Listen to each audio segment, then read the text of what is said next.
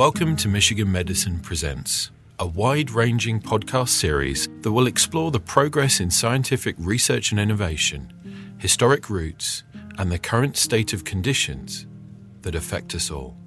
Join us for our first series, a three part look into the science of addiction. When your partner falls and hurts their leg, you probably don't think twice about encouraging them to get it looked at. When someone at work complains of allergy symptoms, it's not uncommon for someone to quickly jump in with a recommendation for a great allergy specialist. But when you see someone struggling with addiction, well, for many people, what to do next is unclear. Watching someone live with addiction is hard. You may feel helpless, you may feel scared, you may feel angry, but you may be able to help. In this episode, we're talking with experts at University of Michigan Health about how to help someone who is struggling with addiction. In fact, we're talking with a specialist from one of the places that provides exactly this type of help UM Addiction Treatment Services. This is Michigan Medicine Presents, and we're talking about the science of addiction. Episode 3 Helping Someone Get Help. This is a complicated topic. I think we're going to need an expert. I'm an adolescent and adult therapist, and I work with individuals, groups, and families. Perfect. Enter Sarah Rollins, a licensed clinical social worker at University of Michigan Health. Sarah works with adolescents and young adults who have substance use disorders. Let's start with what help looks like. When a lot of people think about helping someone with addiction, they imagine something they've seen maybe on a TV show or in a movie interventions. So, in regards to interventions, I think that the typical view of interventions is like the TV show intervention, where a bunch of family members sit down, they maybe bring an outside person, and they just tell the family member who's struggling with addiction all of the bad things and they force them to go into treatment. So that is one way, but I like to think about an intervention as a broader topic. So interventions can simply be someone one on one sitting with their loved one and expressing their concern. So, usually, family members are one of the main reasons that people seek out treatment. And so we know that family involvement is really powerful. So I would recommend if you decide that you want a, an intervention as you maybe you see on TV or that you've heard about to look up some resources. There actually are a lot of resources on how to do a proper intervention because we know going back to what increases motivation is that it's kindness and support rather than criticism and yelling. And sometimes interventions, if not done in a, an appropriate manner can lead to actually more resistance and people feeling as though they're not supported and their family members are all against them and that it can actually create a bigger gap between the patient or the person wanting care. Okay, do some research first on how to structure your intervention. That's important. And stay tuned to the end of this episode because we're going to lay out a bunch of great resources for how to do just that. But back to the intervention. So it's good to have family involved? Yes, 100%. Again, we know that family involvement is one of the main reasons that people seek treatment. And if we can help people identify maybe what their struggles are, so for example, a lot of people struggle with uh, comorbid psychiatric concerns like depression, anxiety, trauma. And so we, sometimes people really feel that those issues are bigger in their lives than maybe the substance use. And so sometimes starting there and saying, I see you're really struggling with depression or whatever word they describe their mental health concerns as. And then that can help link them to treatment for that, which then maybe will help motivate them to see how their substance use is playing a role. So, an intervention is one way to help and it's normal to want to help, to look for different ways to support your loved one. But good intentions aren't always enough. Sometimes help can not be helpful.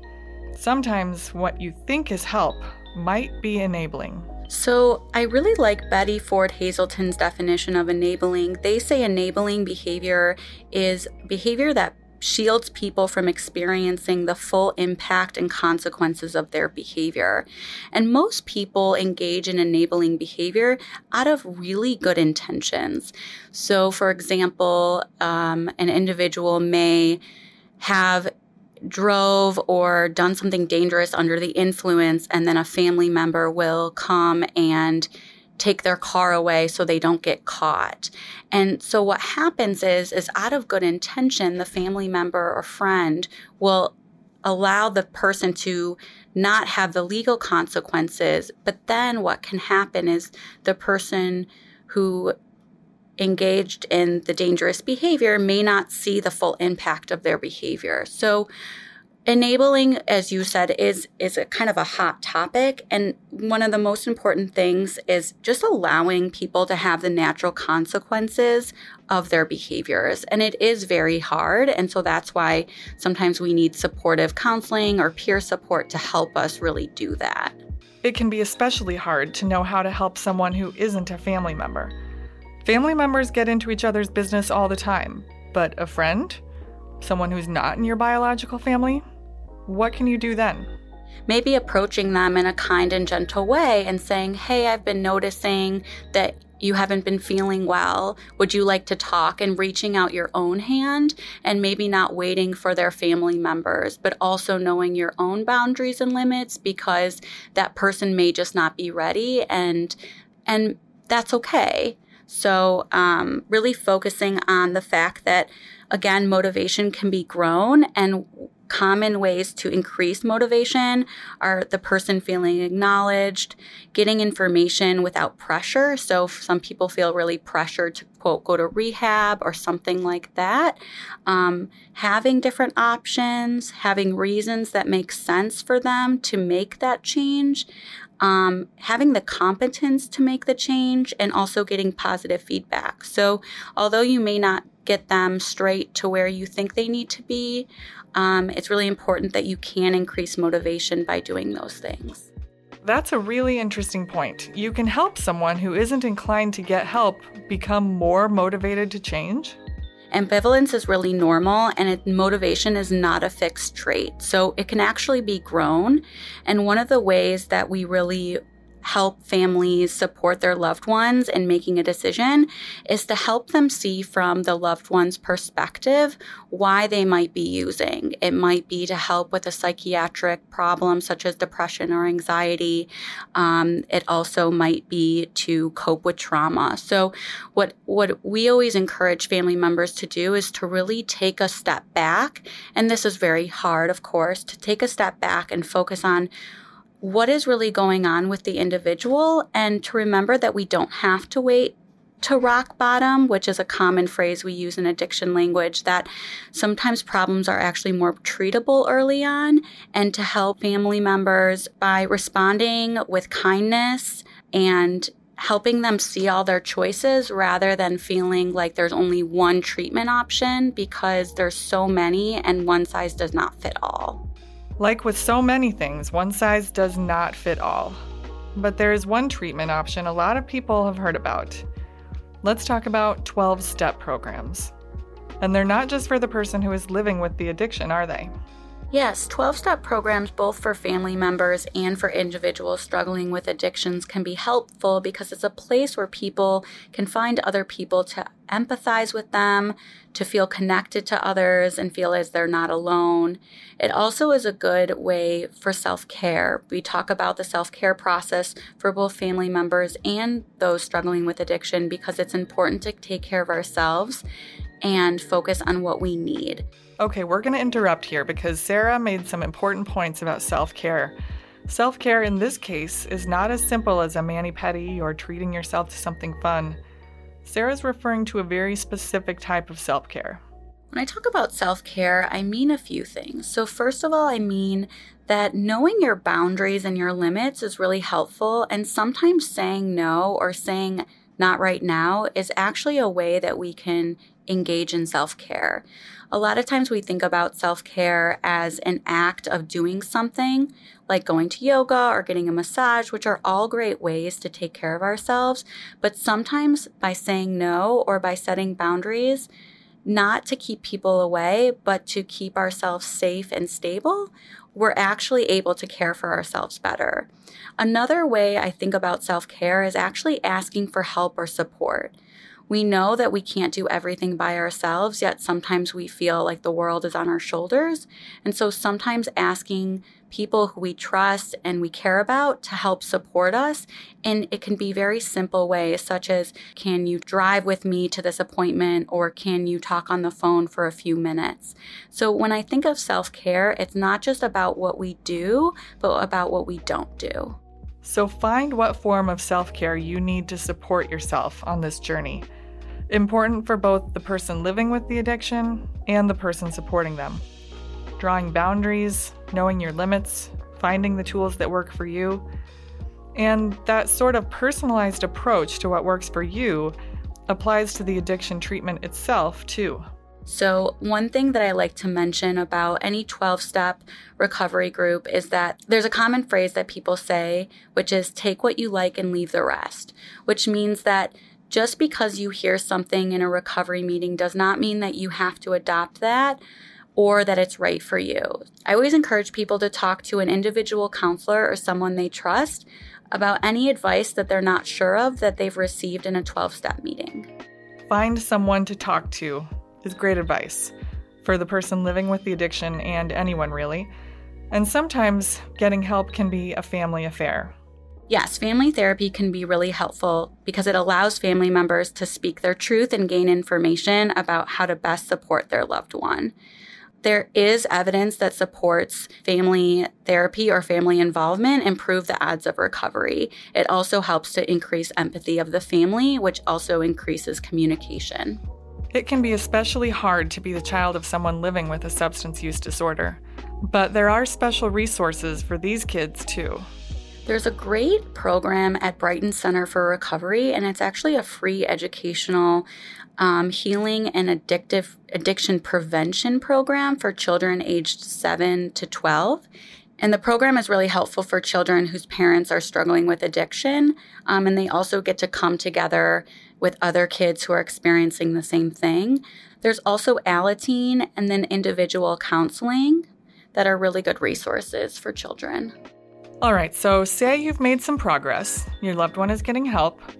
How can you help someone who's in the middle of their recovery journey? The biggest thing I always say is to ask the person and to not assume. So, everybody wants and needs something different, and the person may not know what they want or need, and that's okay. So, typically, I'll ask people, How would you like me to support you? Or would you like me to not drink around you or use a certain substance around you? Oh, another way to support a loved one in recovery is to really use positive reinforcement. A lot of times we just expect people to get better and we don't remember that changing is a lot of work and sometimes it can feel worse before it gets better. And so people really respond to positive reinforcement, really good feedback, you know, offering statements of understanding and offering to help. So even if you ask, someone what they want at first and they are not sure, maybe circling back in a week or two or a month or two and saying, Hey, I'm still here for you. Would you need anything today or this week? Lots of people wonder do I need to change my behaviors around someone who's in recovery? How much of someone being able to successfully recover from a substance use disorder is about good old fashioned willpower? Willpower is a, a, concept that I really like to educate people about. When we think of willpower, we think of it something that we all have an infinite amount of, and if we don't have it, it means we're weak. What we really know about willpower is that we have all have a finite amount of willpower and we use willpower to do things as get out of bed, go to work, spend time with family, parent our children. And so when people are in recovery, what happens is they still have that same amount of willpower, but then they have more to do. And so sometimes we need support from other people to help us through. So it's not really about willpower, it's about having the resources and the support to cope with a change in our lives. And again, it's really asking the individual what they would like. Some people are really offended when other people change their behaviors, and some people are very appreciative and feel supported when people ask them what they would like them to do in regards to changing their behaviors. So, again, it's a really case by case basis. And recovery doesn't always work for everyone on the first try. No doubt you've heard about relapse. What should we know about relapse and addiction? I encourage everybody to think about a time in their lives when they tried to make a change. It might be with their weight, it might be in a relationship, it might be with a job. And think about if you did it perfectly from the first day that you decided to make that change. And most people would say no, that there, along the way there were some blips, or maybe if it was with weight loss, they decided one day they really wanted to eat that cupcake. And so we want to think about sobriety in the same way that, again, making a change is really hard work. And there's also a lot of underlying psychiatric factors, societal factors, and social factors that might lead to making a change be a little bit harder than maybe we anticipated. There's also withdrawal and cravings that can lead to difficulty maintaining sobriety for long periods of time. The last issue that some people aren't really aware of is post acute withdrawal syndrome. It can actually take the brain about six months to two years to recalibrate after being completely sober from substances the brain will naturally begin to produce endorphins and dopamine, but again, it can take a really long time. And so, us being aware of that, especially with family members who are struggling, and maybe educating them that it's not always their fault or about willpower. The brain is really going through a lot of change that we can't always control. It's clear that helping someone who is living with addiction is complicated.